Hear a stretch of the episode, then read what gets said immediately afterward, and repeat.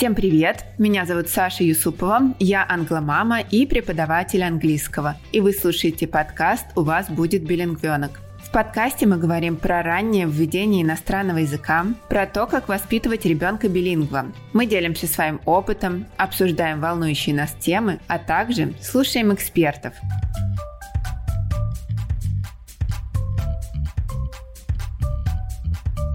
И сегодня у меня в гостях Наталья Микоева, билингвальный логопед, кандидат педагогических наук, преподаватель русского как иностранного, автор книги по развитию языковой интуиции, лингва-коуч для многоязычных родителей. У нас уже с Натальей есть выпуск, он находится в бонусных выпусках про задержку речи. Так что если вы еще не послушали, обязательно подпишитесь и послушайте. Там есть много полезной информации как для родителей билингвов, так и для родителей монолингвов.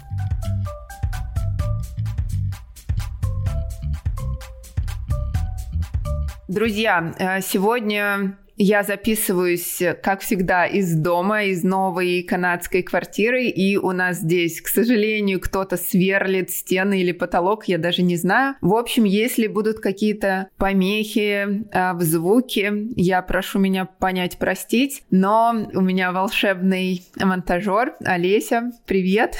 Я думаю, что по максимуму Олеся исправит помехи, и э, звук будет чистый.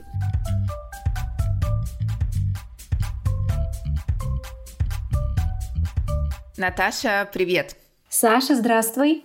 Очень рада тебя видеть. Э, мы с тобой встречались уже давно, э, записывали выпуск про задержку речи. Рад тебя видеть снова гостем подкаста. Саша, я тоже рада тебя видеть и пообщаться на любимую тему. Как вообще у тебя дела? Расскажи, что нового? А, спасибо, в целом все хорошо. Вот недавно снова стала экспертом на одной известной платформе для родителей многоязычных детей. Круто, круто. Это та платформа, про которую ты мне рассказывала, да? Да, это та платформа Future Lingual, а, про которую я тебе в прошлый раз рассказывала. Ну, если ты там выступаешь, тебя тоже можно послушать. Можем ссылочку дать э, в описании, чтобы народ мог получить какую-то дополнительную информацию по логопедии и прочему. Мне кажется, это будет здорово. Да, это было бы круто. Хорошо, я тогда оставлю ссылку в описании. А еще расскажи мне, я хотела узнать про твой курс я знаю, что он у тебя есть, но ты говорила, что он не в действии, так как он лежит где-то там у продюсера, и какая-то там ситуация, проблемы. Как сейчас с этим? Ой, да сейчас все хорошо, слава богу. Курс теперь у меня, поэтому мой труд может и дальше приносить пользу родителям, точнее их детям. То есть сейчас уже можно им пользоваться, покупать его, да? Да, сейчас он уже доступен э, в широком пользовании. Слушай, но если он доступен в широком пользовании, давай немножечко про него расскажем. Я думаю, что это в любом случае будет полезно слушателям. Расскажи нам пару слов, как он называется, для кого он,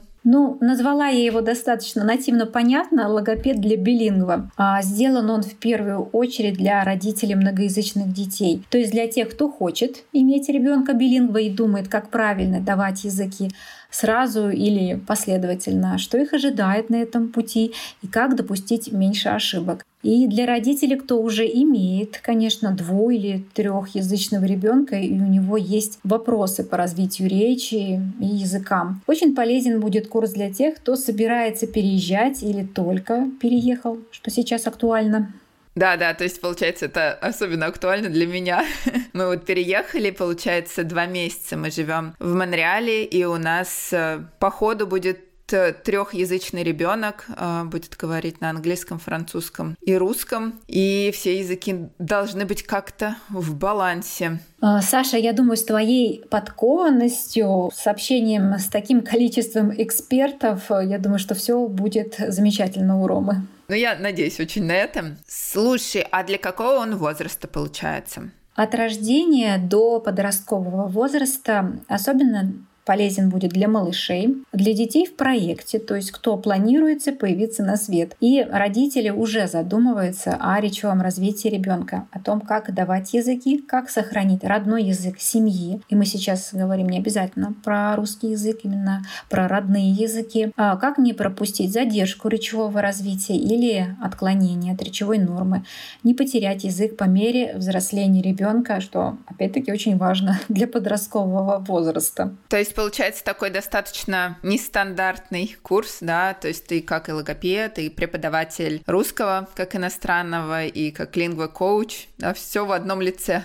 Да, поэтому курс получился многофункциональным, отвечающим практически на все вопросы. Он состоит из трех частей. Первый блок — это про языки, про становление языков билингва, про языковые стратегии семьи кризисы и откаты от языка. А второй блок посвящен усвоению русского языка, тому, как не потерять, и вот я уже упомянула родной язык, и развивать русскую речь последовательно, настойчиво и постепенно. А, грамоте, планированию занятий и так далее. А третий блок посвящен конкретно речи, то есть задержке речевого развития, нарушениям речи и тому, как они проявляются у билингвов, какие есть при этом особенности, речевому негативизму, что имеет место быть, а также запуску и развитию речи. И бонусы от меня — это живая артикуляционная гимнастика в стихах и пальчиковая гимнастика. Здорово. А, ты говоришь, что курс будет полезен тем, кто хочет не потерять русскую речь, а вот для англо-родителей, например, подойдет? Саша, конечно же, подойдет. Более того, когда были прошлые запуски курсов, и я напрямую взаимодействовала с этими семьями, я поразилась тому, какая бывает языковая многослойность. То есть в семье не два, не три, а порой четыре языка. И перед родителями стоит такая задача, и они сами этого хотят. Они сохра- хотят сохранить четыре, например, языка, потому что там бабушка где-то в Португалии живет, дедушка во Франции, и для них важно, чтобы ребенок общался с ними именно на родном языке. И тут, конечно, стоит вопрос, как сделать все грамотно и правильно. А вот э, для педагогов, например, для воспитателей, преподавателям русского как иностранного будет курс полезен? Да, да, конечно. Отзывы от педагогов с прошлых запусков курса были очень хорошие, такие благодарные сами учителя, которые работают, например, в русских воскресных школах или детских садах, они рассказывали про то, что теперь больше сами понимают, э, как правильно доносить до родителей информацию, знают ответы на вопросы, которые их мучили, как правильно поступить. То есть э, однозначно произошло такое расширение и углубление знаний на пользу детям. То есть, получается, это как э, повышение квалификации идет? Своего рода, да, с углублением в сторону логопедии, в сторону русского как иностранного, и для общения конкретно с родителями, потому что теперь уже человек будет знать те самые распространенные ошибки, так называемые грабли, а, может предупредить родителей, чтобы они на них не наступали, облегчить им путь усвоения языков для их детей, соответственно. Наташа, а где можно курс приобрести? Но на данный момент можно написать мне лично в директ или через Телеграм. Ссылочку я сделаю, но добавлю позднее в таплинг, пока у меня на модернизации. Тогда давай я оставлю в описании а, ссылку на тебя в запрещенной социальной сети и в ссылку на твой телеграм. А как только у тебя появится прямая ссылка на курс, я ее также подгружу и добавлю. Так что все ссылочки оставлю в описании.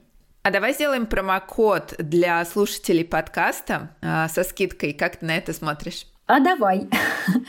да, давай сделаем для слушателей подкаста приятную скидку в 20%. А, пишите мне в директ слово. Пусть это будет слово билингвенок. Я думаю, тогда никто не забудет. Да, билингвенок большими латинскими буквами. Ссылку на все странички Наташи и промокод я оставлю в описании, можно будет прочитать, посмотреть, как это пишется. Ну что, а, давай переходить к нашей основной теме сегодня. Да, давай.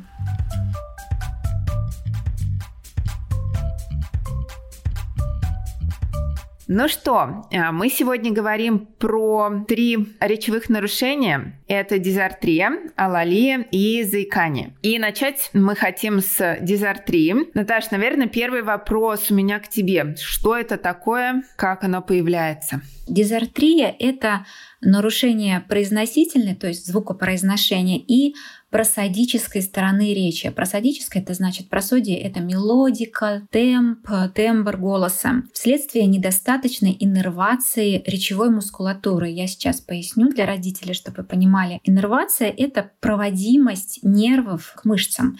И как я объясняю часто наглядно студентам, чтобы было понятно, вот, например, представьте, что нет тока в розетке. Это значит, как бы проблема есть в коре головного мозга, например. Или провод перетерся, то есть нарушена проводимость. И тогда становится как-то уже более понятно. То есть при дизартрии расстраивается сам двигательный механизм речи или моторная реализация, так можно сказать, из-за органического поражения центральной нервной системы. Но в целом есть хорошая новость, что именно выраженная дизартрия, она встречается реже, чем стертая ее форма. То есть есть степени проявления. И наиболее распространенная это стертая дизартрия э, среди как раз-таки детей дошкольного возраста.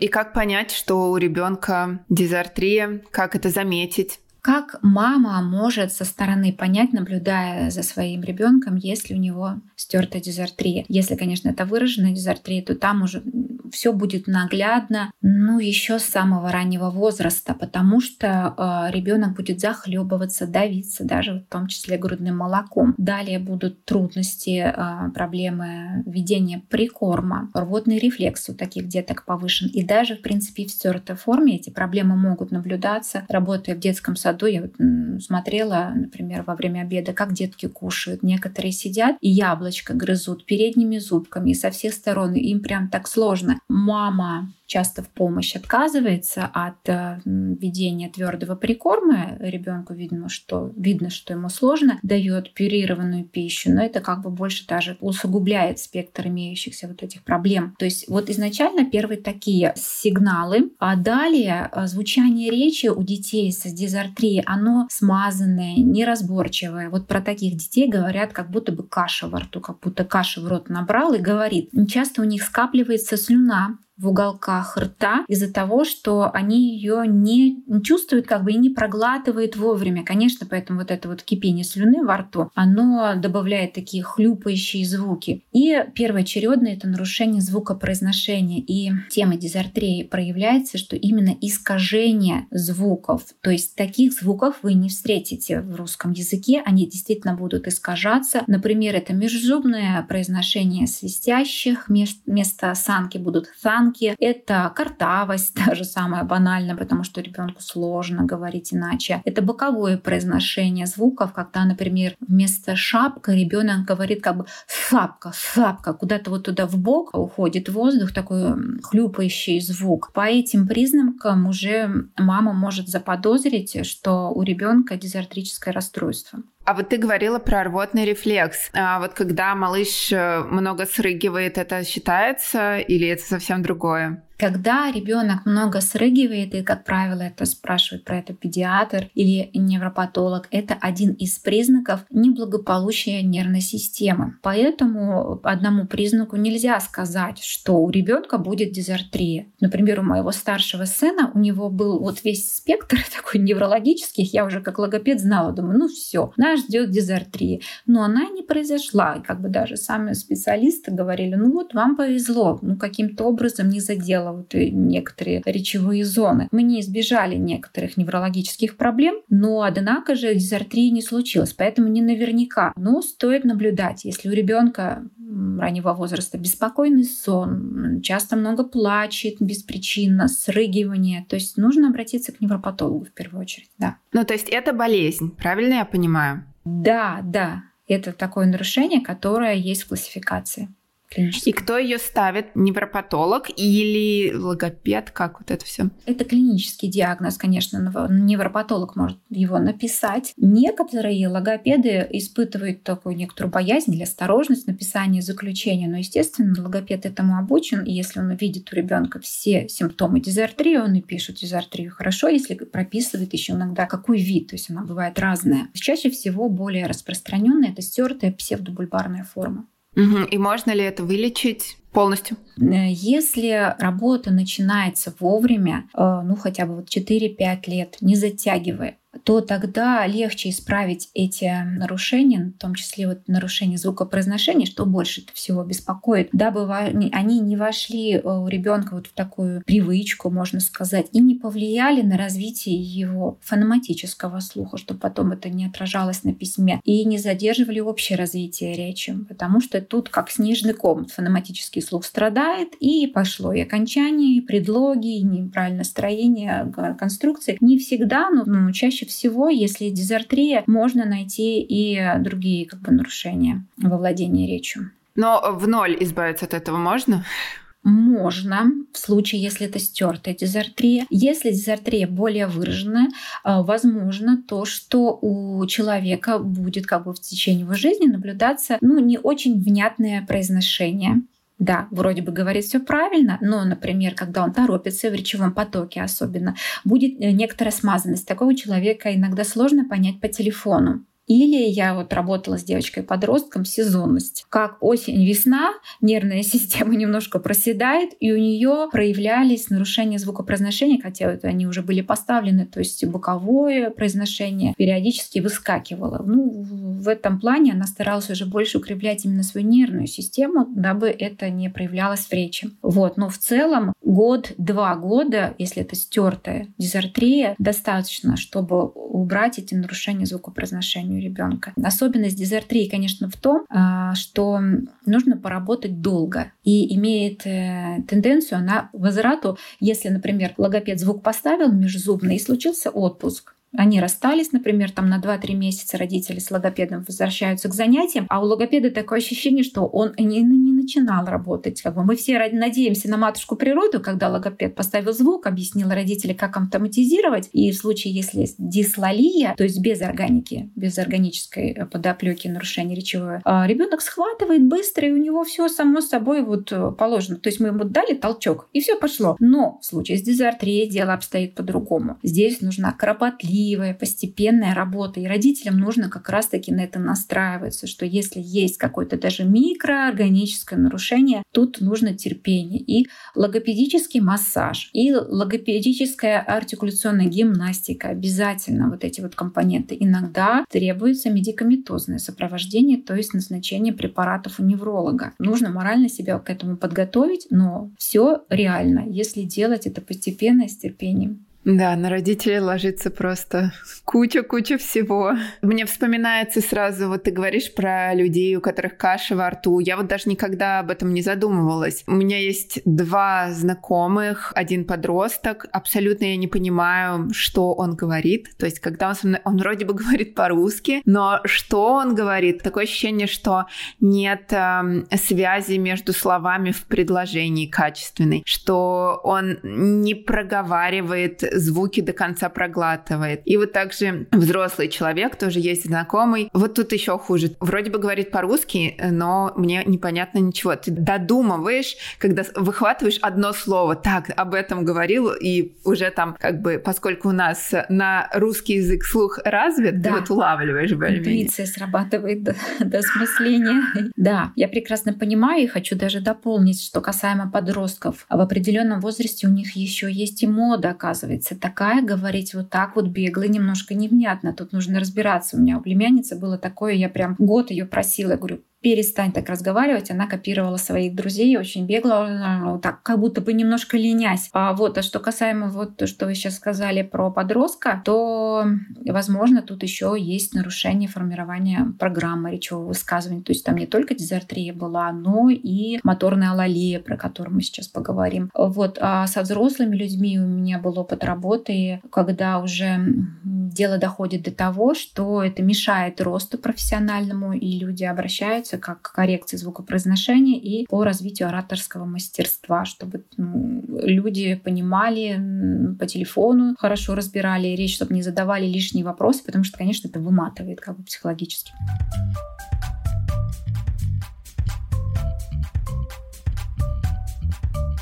Друзья, я всегда уделяла большое внимание тому, как питаюсь я, как питается моя семья. И совсем недавно я открыла для себя замечательный подкаст, которым хочу с вами поделиться. Подкаст этот про питание и здоровый образ жизни. Называется он «Ешь, живи, готовь». В этом подкасте можно найти правдивую информацию о питании, которая подтверждена европейскими исследованиями. Переходите по ссылке в описании к этому выпуску и сами послушайте про эмоциональный голод, почему у многих не получается перейти на здоровое питание, как сократить бюджет на покупку продуктов и еще выпуск про БАДы и витамины.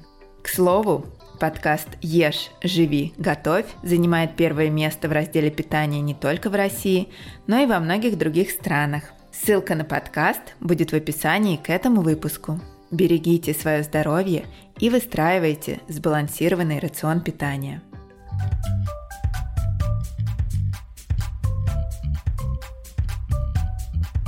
А давай сдвинемся немножечко к билингвам. Как это проявляется у билингвов? Проявляется ли как-то иначе? И также, да, вот меня интересует, если у ребенка есть такая проблема, да, мама ее заметила, но она как бы англо-мама, да, и она хочет давать английский или, ну, или любой другой язык своему ребенку. Может ли она продолжать? Может ли она вот это вот все, этим всем заниматься? Ну, тут два таких момента. Нужно всегда про это помнить. Если у ребенка есть речевое нарушение, оно проявляется во всех языках. И в родном, и еще не родном, так скажем, втором. Второй момент, где проживает семья, в какие условия она поставлена. Если это англомама, живущая в России, и, например, она посещает логопеда и параллельно вводит ребенка в развивающий кружок английского языка, она может вполне столкнуться с тем, что логопед ей скажет, так, стоп, либо я, э, либо английский. Выбирайте. Это вот такая классическая точка зрения. Почему? Потому что, например, межзубное произношение английского языка, оно, конечно же, мешает. Логопед быстрее хочет сделать собственную работу, из-за которой ему платят деньги. Родители хотят быстрее получить результат. А в случае с дизартрией получается и так работа растянута по времени, она долго, особенно что касаемо межзубности, она долго убирает нравится. Поэтому стоит подумать, может быть, хотя бы на этот период э, сделать паузу, поставить звуки наконец-то правильно, отдифференцировать и потом уже вводить. Но в случае, если у ребенка, например, нет межзубного нарушения звукопроизношения и в целом-то и все не так плохо. Вот на таких консультациях я прицельно как говорю, вот вам можно идти и посещать. Не повлияет это никак на овладение э, английским языком и дальнейшем на русском. То есть нужно смотреть прицельно, у кого какие сложности, какая степень выраженности. Второй момент. Если эта семья проживает за границей и ну, у них нет другого выбора, они не могут отказаться ни от второго, ни от третьего языка, тогда нужно найти логопеда, который поставит им эти звуки. И, в принципе, тут нет разницы, будет этот русский логопед или заграничный логопед, э, все хорошо умеют звуки ставить. Однако может быть, что финский логопед не сможет поставить шипящие звуки, потому что нет их в финском языке. И придется тогда обращаться к русскому логопеду. Нужно прицельно, точечно тогда решать эти задачи. А я вот немножечко отступлю от темы. Меня очень всегда интересовал вопрос, может ли логопед поставить звук, если он сам этим звуком не владеет. Потому что я видела таких логопедов, да, что, допустим, не установлен какой-то конкретный звук у него, но тем не менее, да, этот человек логопед, и он работает со звуками. Ну, это, конечно, безобразие, если он работает. Почему? Про себя расскажу. Я училась пять лет очно в Санкт-Петербурге, в Герцена. И э, ближе к третьему-четвертому курсу наша завкафедры сказала четко двум девочкам, если вы не поставите себе за этот период звуки, там у одной звука Л не было, а у другой не было звука Р, то я вас отчислю.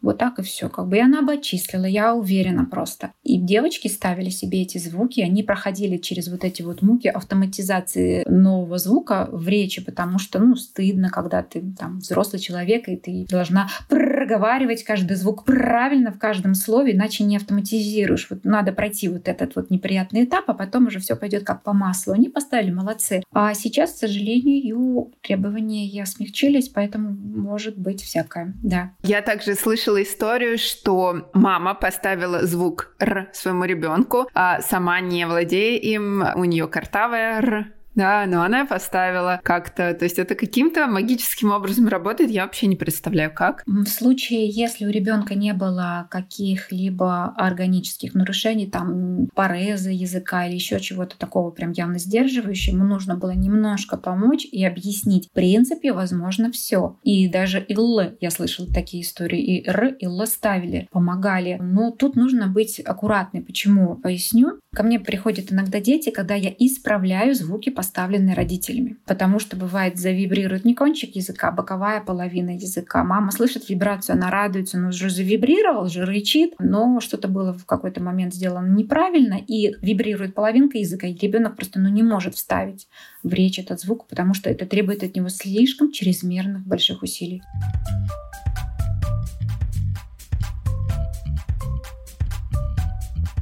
Значит, вернемся к дизар-3. Какие наши пошаговые действия, если мы все-таки заметили и был установлен диагноз, что надо делать? А, в случае, если это выраженная дизартрия, есть еще какая-то сопутствующая неврологическая симптоматика. Видит мама это ее в общей моторной сфере. Обязательно посетить невролога, послушать его рекомендации. Возможно, даже физиотерапевта или методиста по ЛФК. Это все тоже будет в помощи. В сложных случаях даже ортопеда просят посетить. И, конечно же, обратиться к логопеду. А, логопед проведет диагностику и скажет, что нужно конкретно. Как правило, в первую очередь очередь выносится эта работа над речевым дыханием, это артикуляционная гимнастика, если нужно, это логопедический массаж. И, как правило, невролог дает добро. Можно ли этому ребенку делать логопедический массаж? Поэтому я предупреждаю как бы родителей, будьте аккуратны, знайте, к какому специалисту вы ведете своего ребенка делать массаж и дал ли вам невролог. В случае, если вы не знаете или знаете, но не передаете этому значения, что, например, у ребенка есть эпиактивность, это может э, спровоцировать приступ во время массажа. Это не шутки как бы. Эпиактивность — это с эпилепсией связано? Да, да, да, да. То есть есть какие-то патологические очаги возбуждения в головном мозге, и родитель не знает, а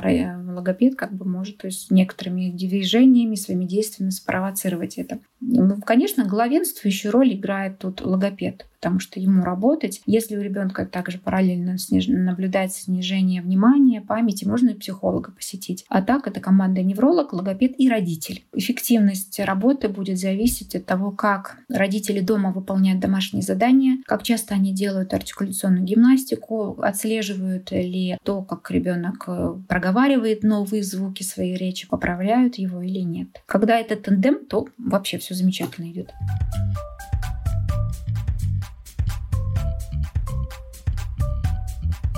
Ну что, давай переходить к следующему пункту нашего выпуска. Это алалия. Мы уже затрагивали алалию в выпуске про задержку речи, и мне поступало несколько вопросов по поводу алалии. Можно ли а, заниматься билингвизмом и прочим, когда у ребенка есть это речевое нарушение? Поэтому давайте поговорим поподробнее. И начнем, да, с классического вопроса, что же это такое? Алалия — это тяжелое недоразвитие недоразвитие или полное отсутствие речи, нужно понимать, либо недоразвитие, либо полное отсутствие речи, и вызвано оно органическим поражением корковых речевых центров головного мозга. При этом у ребенка физический слух и интеллект сохранен. Ну, тут важно понимать, про какой возраст мы говорим, потому что так или иначе речь потом влияет на интеллектуальное развитие ребенка. И здесь э, ключевой момент, что глубокая это не сформированность речевой функции носит системный характер, то есть нарушены все компоненты речи. И фонетика, и фонематика, и лексика, и грамматика. То есть говоря сейчас про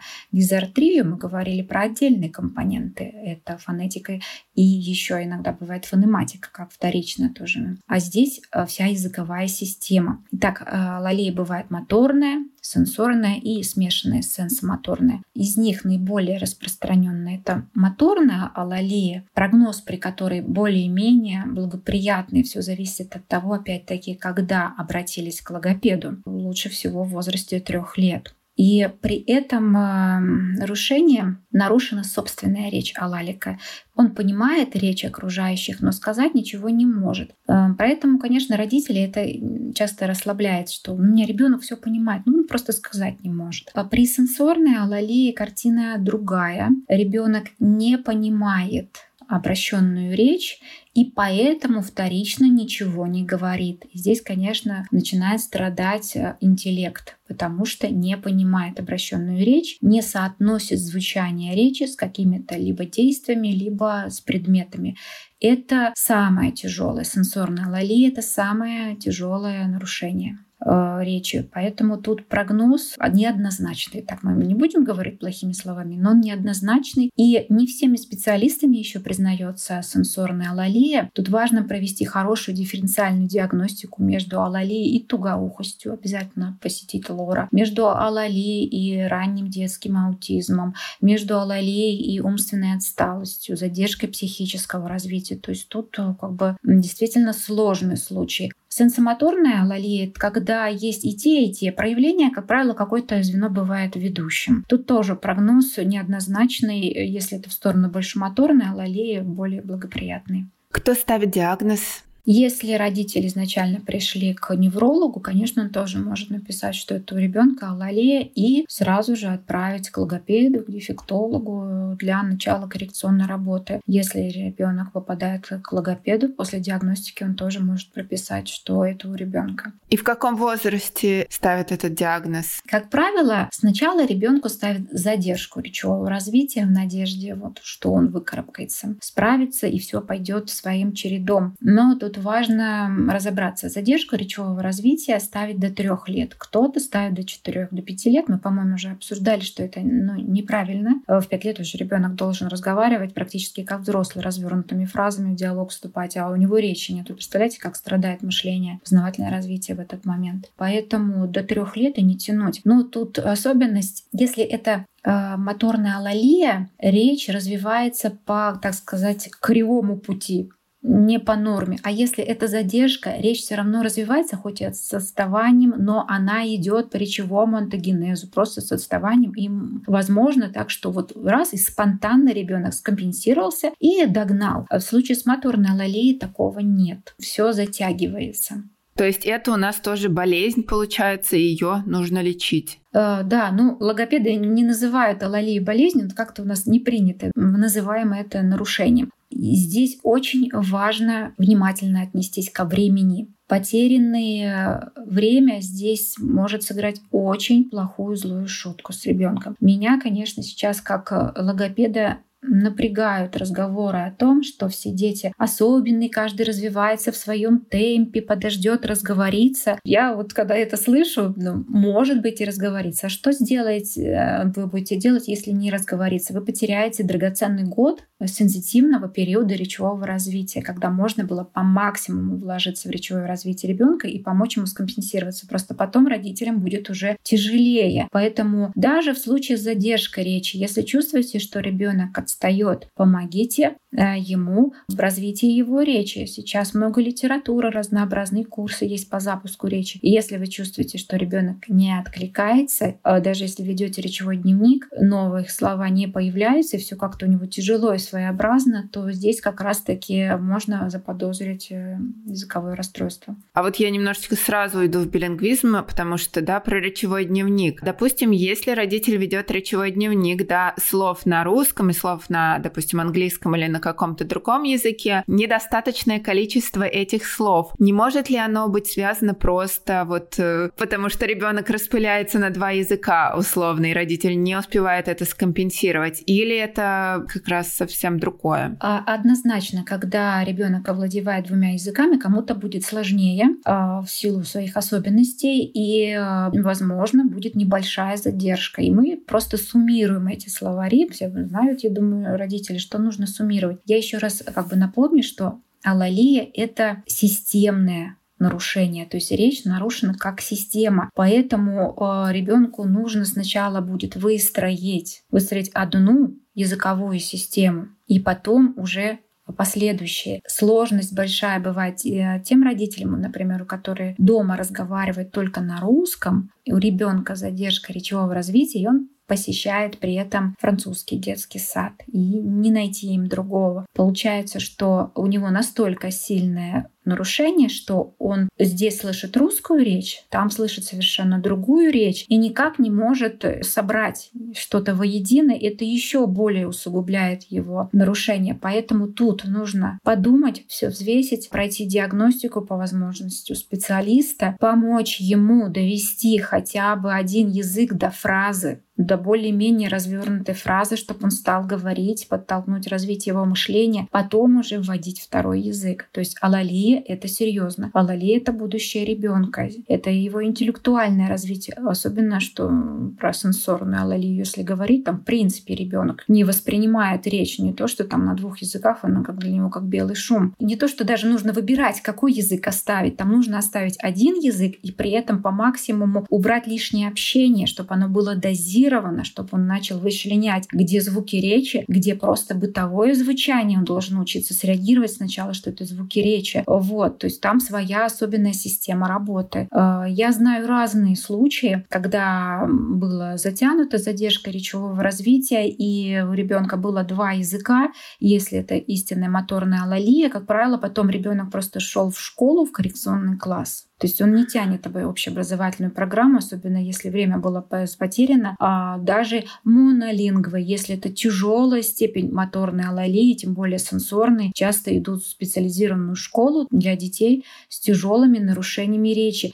Или если когда алалия скомпенсирована за три года, все, слава богу, нашли хорошего логопеда, поработали. И то потом родители даже в школе посещают логопеда для предупреждения нарушений чтения письма, чтобы он помог ребенку э, специальными приемами логопедическими лучше усваивать материалы предупреждать ошибки. Да, я абсолютно согласна, что нужно все это вовремя поймать, никогда не ждать чего-то, потому что тоже вот в процессе разговора у меня всплывают, как будто бы вспоминаются случаи, да, из жизни, дети, с которыми я знакома. Э, допустим, мальчик, не знаю, были ли у него диагнозы, ставили ли что-то, но он не говорил э, до трех лет вообще. Мне кажется, лет до четырех не говорил нормально. Вот, то есть он использовал жесты. Жесты для него прям было все. И мимикой объяснял просто все на свете.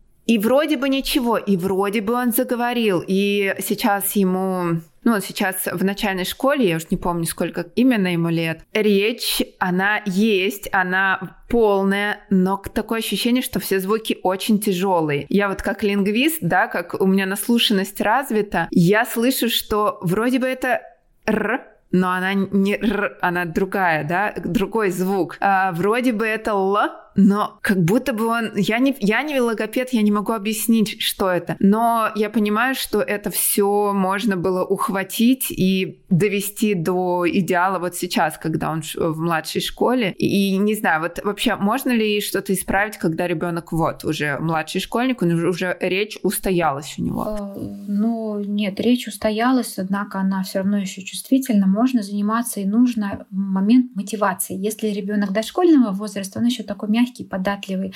Что тетя сказала, что он и будет делать в игровой форме. Мы все это обыгрываем. А здесь уже такой момент смены игровой деятельности на учебную, плюс возрастание и так учебной нагрузки. Здесь с логопедом нужно отработать еще домашние задания сделать. Я говорю, конечно, про нашу русскую школу. А вот, поэтому нагрузка возрастает и мотивация падает. А также с подростками. То есть тут тоже должна быть мотивация. Подросток должен захотеть красиво говорить. И одно дело вызвать звук, опять потом пройти вот этот период автоматизации дискомфорта этого. Поэтому, что касаемо э, этого ребенка, возможно, он как-то сам скомпенсировался и приблизил звучание своей речи к нормативному. И если его посмотрел бы специалист, вполне возможно, что там есть дефекты звукопроизношения, просто как бы виртуозно подстроены, что там э, р не р русская, а, например, французская вилярная тоже бывает так как-то похоже звучит. Не л, а губно-губное в. И это тоже, если в потоке речи не разобрать, но что-то как бы режет слух. Вот, поэтому нужно смотреть.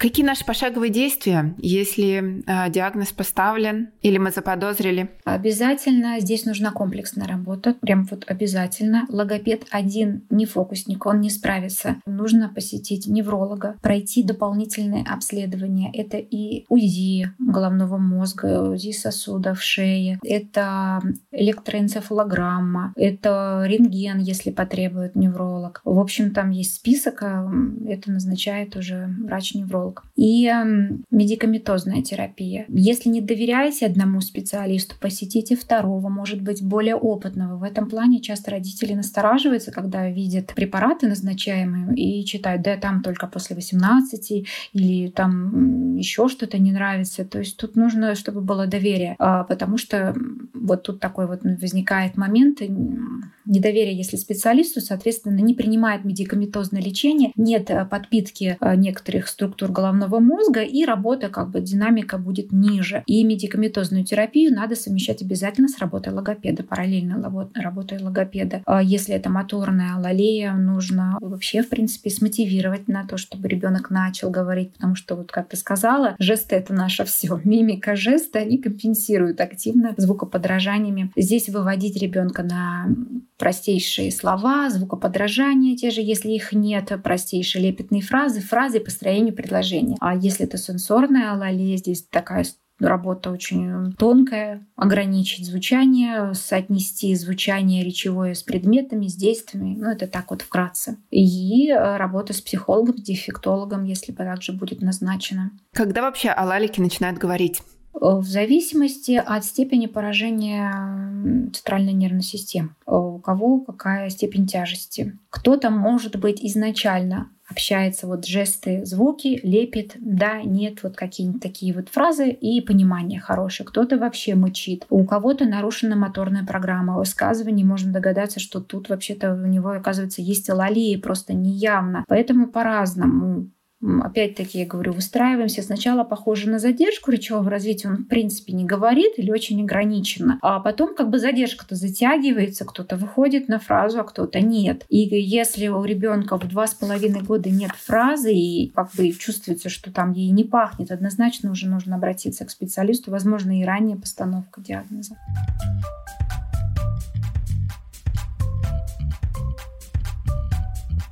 Ну что, а, давай переходить к последней части нашего выпуска, к заиканию. Тоже достаточно распространенная проблема. Часто она возникает не сразу, и мне очень интересно, как же нам с этим быть и как, э, скажем так, уберечь, что ли, ребенка от этого, а если все-таки он заболел, вылечить его. Начинаю с того же вопроса, что это такое, что такое заикание. Да, заикание это особое речевое нарушение, оно стоит особняком от других нарушений в логопедии. Это нарушение темпа и плавности речи, обусловленное судорожным состоянием мышц речевого аппарата. Чаще всего оно дебютирует, возникает в возрасте от 2 до 5 лет, в тот момент, когда ребенок начинает активно овладевать речью, в особенности фразовой речью. И получается, что поток его мысли опережает его речевые возможности. Э, в этот период речевая функциональная система наиболее ранима, и воздействие каких-либо неблагоприятных факторов приводит к появлению первых запинок. Потом можно выделить такой период, как а, поступление в школу, или уже это как а, рецидив, подростковый возраст, и также еще вот это уже как рецидивы 20-21 ну, год, 21 год жизни, когда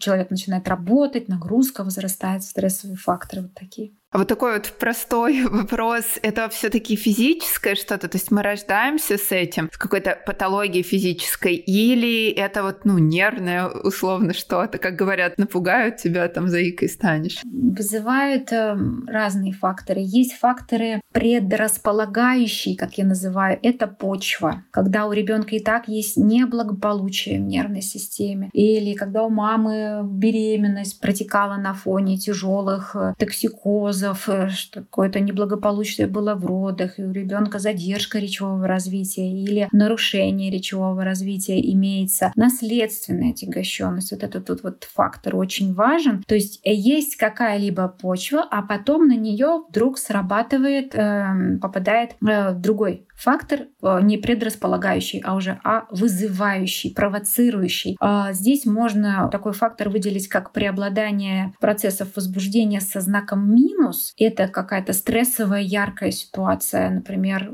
авария или э, какие-то природные явления, или, э, может, животное напугало. Вот это распространенно выскочила собака, к сожалению, до сих пор. Это прям вот загадка с этой собакой. Ну, некоторые специалисты сравнивают, что ну, колыбельно поет, придет серенький волчок и укусит за бочок. Мы подсознательно детей программируем на то, что кто-то серенький выскочит, и, и все будет плохо. И где-то у них на этом уровне это чудовище серое ассоциируется с этой собакой из-за угла. Возможно, не знаю, но вот такая есть. Ой, я вообще ненавидела этот стишок, это кошмар какой-то. Ну, вроде бы это безобидно, наверное, родители считают, а я вот помню, маленькая была, я представляла, что этот волчок, я не представляла его большим и страшным, возьмет и откусит мне бок. И мне как бы вообще, и то есть до сих пор я, когда это, ну почему-то я, наверное, вспоминаю свои детские ощущения, до сих пор, когда я слышу этот стежок, я думаю, господи, кто его придумал? Да, это такая вещь, но причем, мне кажется, просто шито в нашу матрицу, и я раз-раз, и у меня раньше тоже это периодически выскакивало, и я так,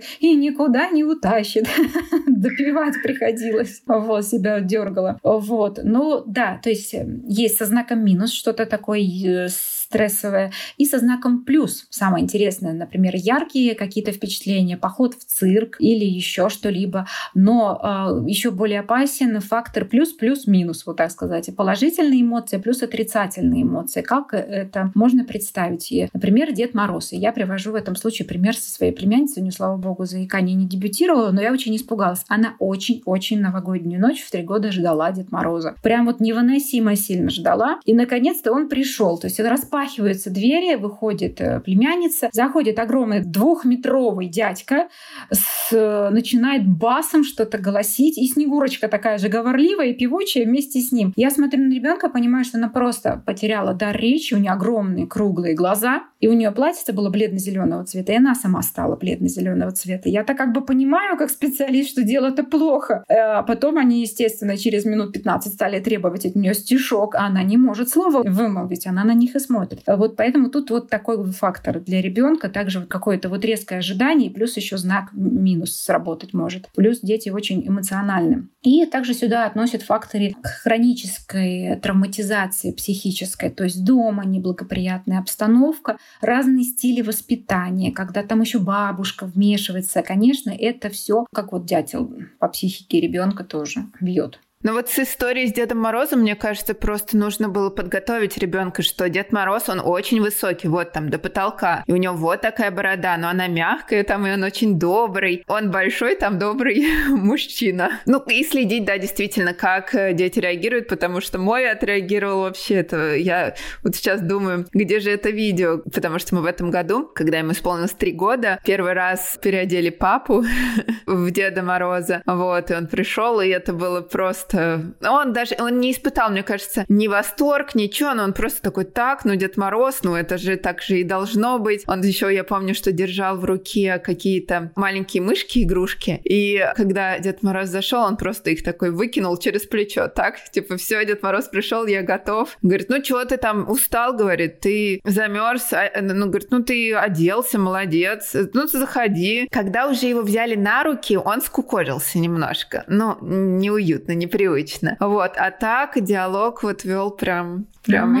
очень интересно. Да, да, не растерялся. То есть на вооружение родителям будьте готовы к тому, что для ребенка, для его нервной системы может быть большая нагрузка. И такой момент, э, что если ребенок до этого сильно болел, постарайтесь не перегружать его психику, потому что в этот момент э, может дебютировать и тики. Если у ребенка, особенно мальчики, мальчики в 2-3 раза больше предрасположены к заиканию. Если вы увидели, что у ребенка тики, это как бы такой вот момент, э, что заикание, к нему у него тоже есть некоторая судорожная предрасположенность. Это болезнь, правильно я понимаю? Да, да, и она лечится в том числе и медикаментозно. Мы в логопедии называем опять-таки, что это нарушение темпа и плавности речи, но вот у специалистов да. И кто ставит диагноз? Или это уже само собой видно и как бы да? Если это выраженное заикание, то, э, естественно, то и так уже видно, что это заикание. Если это начальная степень, необходимо разобраться. Вот сейчас коснемся обязательно обязательно билингвов углубленно, почему у них и как, и почему важно разобраться.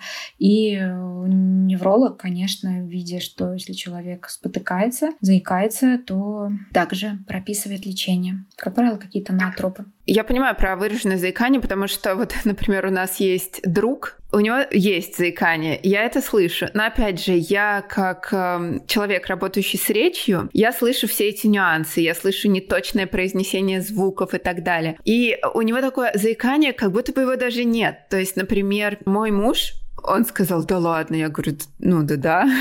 Он говорит, конечно, а что ты не слышал? Он говорит, никогда не слышал. Много лет общаемся, никогда не слышал. Вот, то есть вот есть вот такой момент, э, не знаю, вообще вот такое убирать стоит или по желанию, или оно, например, может перейти в что-то более серьезное? Ну, тут важно понимать, э, какой вид заикания. Бывает невротическая форма, когда вот действительно была предрасположенность, и раз после какого-то стрессового фактора у ребенка началось заикание, и он имеет такой волнообразный характер течения, и когда ребенок волнуется, он сильнее заикается, когда он играет сам собой, он вообще не заикается, когда он спокоен. Вот, это то, что легче, быстрее поддается коррекции. И другой вариант — это неврозоподобное, когда оно уже без явных причин появляется, 3-4 года, дебютирует и, как правило, течет, и ничто на него особо не влияет. Появилось и никуда не девается, как правило, еще усугубляется со временем. Вот это уже такое серьезное заикание. То есть не знаю, как бы, какое заикание у того молодого человека. Возможно, что он и работал с логопедом и как бы скомпенсировался вот в такую степень. Тут э, нужно, да, обязательно работать со специалистом и вовремя этот момент схватить.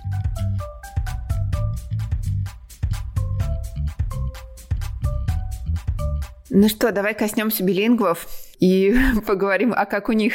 Как у них? А у билингвов все интересно.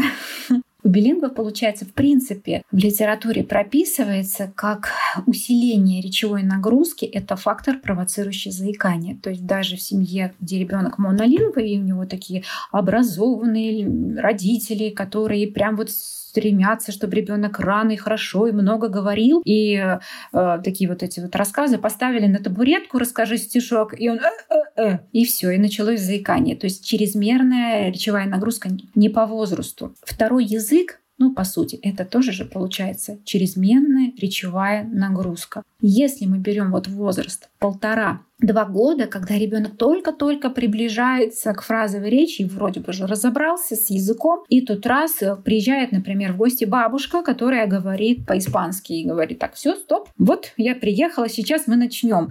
И она начинает активно заниматься, внедряет испанскую речь. Ребенок откликается же, бабушка, все здорово, разговаривает, не сопротивляется, но в какой-то момент происходит перегруз, и э, могут начаться запинки.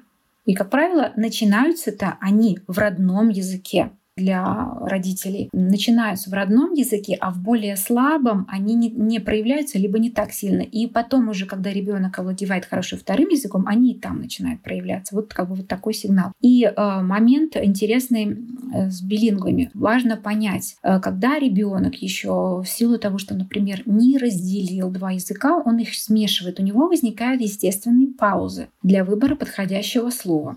А потом, когда он использует э, сложные грамматические конструкции, он тоже делает паузы. Или, овладевая вторым языком, он ищет новое вот это вот слово, не может его найти. Опять-таки, тоже делает паузу. Некоторых родителей, может быть, это насторожить, потому что похоже на заикание. И многие дети при этом начинают часто использовать такие слова, как эмболофразии. Да ну, ну вот это, ну то самое это вот. И, это тоже уже должно как бы немножко насторожить, потому что языковая компетентность подразумевает за собой плавность звучания речи, перехода одного слова к другому, по-другому. С одной стороны, нужно понимать, где это еще просто ребенок не владеет языком, недостаточно у него языковая компетентность, а где именно тот момент, когда эти запинки уже закрепились и, похоже, переходит в настоящее заикание. Вот тут как бы вот такая грань должна быть.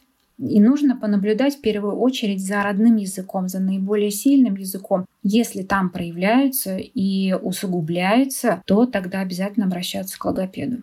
У нас лечит заикание логопед и невролог, да, в комплексе? Э, да, да. Можно обратиться к психологу, потому что тут э, важно и понять, какой возраст ребенка и какой психотравмирующий фактор. Опять-таки, встает же сразу вопрос, нам что там отказываться от второго языка или нет. Если второй язык как раз-таки является этим стрессующим фактором, главным, вот вы поняли, что это вот только он, то, конечно же, нужно на время убрать по возможности и убрать эти запинки подлечиться у невролога, возможно, у психолога, расслабить нервную систему, укрепить ее, поработать с логопедом над речевым дыханием, дома соблюдать речевой режим, то есть самой начать говорить правильно, простыми фразами, медленно, на распев, не мучить ребенка, там скажи, и не задавать ему тысячу вопросов на дню, упростить свою лексику и подсказывать ему иногда, вот он застрял, а вы ему там молока хочешь? Да, молока. Вот как бы выходить из этого состояния, не передразнивать его, ни в коем случае не повторять за ним эти ошибки, И если, например, ребенок посещает школу или детский сад, можно обратиться к воспитателю или к учителю и спросить, как вообще относится к ребенку. Может, его передразнивают, может быть, э, сам педагог неправильно себя ведет,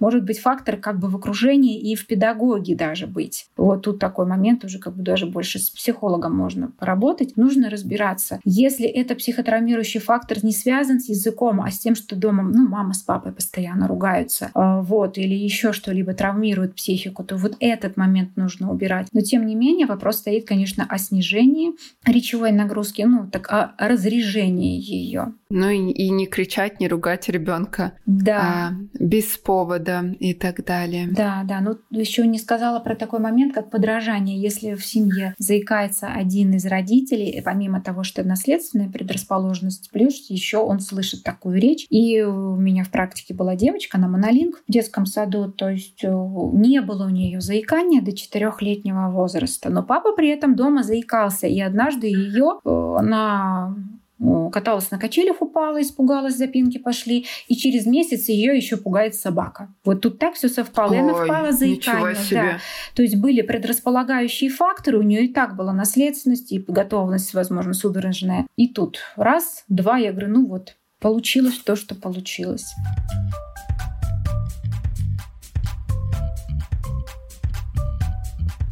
И еще я хотела вопрос задать не про билингвов как таковых, а про монолингвов, изучающих английский язык. Допустим, что заикание не было вызвано языком вторым, да, который мы там ввели куда он там ходит на занятия или еще что-то. Но просто оно есть. Мы можем его ввести, учить английский? Или это, наоборот, будет дополнительная психологическая нагрузка на нервную систему, и лучше этого не делать? Или, опять же, по ситуации? А, ну, тут, я думаю, по ситуации, если заикание есть, и родители уже приняли его как факт, ну, не знаю, ничего с ним не делают, или на данный момент они работают, и в то, что как скажет логопед, можно или не можно. Но если заикание есть, ну, значит, наверное, не работают. И, например, родители проживают в среде, куда все равно ребенку не деться от второго языка, как правило, практика показывает, овладевает жизнь заставляет, идут в школу. И если это, как сказать, более легкая, про которую говорила, невротическая форма заикания, возможно, что она будет вот так вот волнообразно протекать, то проявляться, то исчезать в зависимости от состояния нервной системы ребенка и факторов стрессующих. Если же это неврозоподобная форма заикания, у ребенка и так была задержка речевого развития, у него есть особенности поведения, то есть цереброастенический синдром, он истощаем, невнимателен и заикается и так тяжело.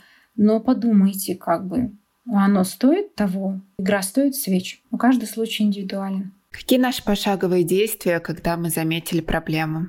Да, суммирую, если мама начала замечать запинки, например, ребенок активно начал овладевать даже монолинг, фразовой речью, он торопится, а выслушивать его до конца, проговаривать за ним эту фразу спокойно, медленно давая ему речевой образец, подсказывать, не перебивать, не ругаться ни в коем случае, не кричать, не передразнивать, попросить старших братьев и сестер ни в коем случае не дразнить, потому что еще больше это э, вызывает как бы укоренение заикания.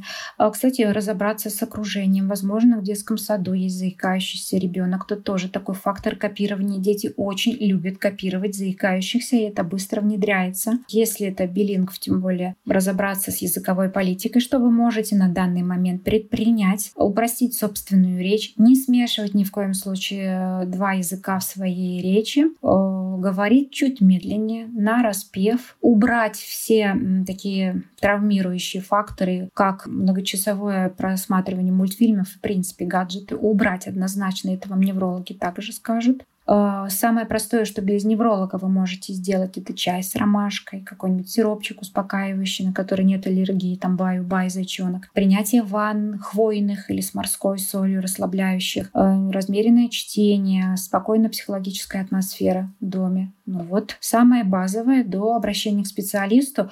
У меня есть целый чек-лист. Вот если ребенок начал заикаться, но там это долго все зачитывать, там такой список большой. Конечно, по возможности, если мама не работает и она дома, то забрать ребенка из детского сада на этот период, чтобы купировать. Очень важно словить вот этот вот момент, когда оно только началось. Заикание имеет свойство укореняться. Не надо ждать, когда уже там молоко или мама, мама, вот так уже все перерастет. Э, не усугубляйте вовремя постарайтесь обратиться. Даже если вам кажется, что там запинки, не запинки, нужно разобраться, что это. Наташа, спасибо тебе большое. Я думаю, что мы очень все подробно описали, рассказали. Если у вас остались какие-то вопросы, если вы что-то заподозрили у своего ребенка, вы можете смело писать э, Наташе. Я оставлю ссылку на ее страничку в описании. Вот, задавайте вопросы, да, записывайтесь на консультации и уже начинайте работу или просто, да, чтобы поговорить с Наташей, чтобы узнать, а какие ваши э, пошаговые действия с вашим ребенком.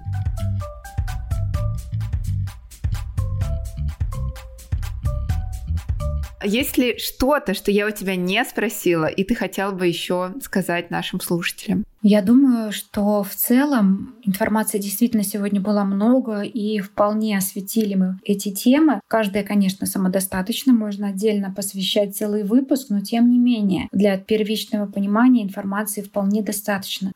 Если подытожить, важно что помнить. Если это настоящее речевое нарушение, оно проявится в двух языках. А если это алалия, то здесь нужно выбирать и серьезно отнестись к этому речевому нарушению. Если это заикание, то нужно нужно постараться быстро купировать его и разобраться, где естественные запинки, а где уже запинки, которые перерастают в заикание. Спасибо. Ну а я от себя добавлю, что важно уделять внимание речи ребенка как на русском, так и на английском и на любом другом языке и относиться к ней с максимальной внимательностью и также беречь нервную систему ребенка, чтобы ничего плохого у него с речью не случалось. Наташа, спасибо тебе большое. На этом мы попрощаемся. Благодарю, Саша, за интересную беседу. До свидания. Все, пока-пока.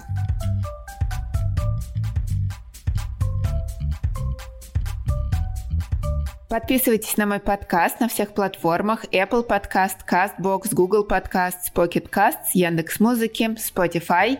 И также на Сберзвуки и ВКонтакте. Ставьте звезды подкасту в Apple и сердечки в Castbox и Яндекс Музыке, а также оставляйте комментарии, чтобы как можно больше людей, интересующихся ранним ведением языка, могли нас послушать. Подписывайтесь на меня в соцсетях, найти меня можно по нику alexa.teacher. Также подписывайтесь на Наташу, а, все ссылки я оставлю в описании к выпуску. Записаться ко мне на занятия по английскому или в онлайн-школу к моим преподавателям, а также в разговорный клуб можно написав мне лично в Телеграме. Если вам понравился этот эпизод, вы можете поддержать подкаст донатом по ссылке в описании. Мы открыты к сотрудничеству. Если вы хотите стать партнерами подкаста, обязательно напишите мне. Всем спасибо, что были с нами. До встречи в новых выпусках.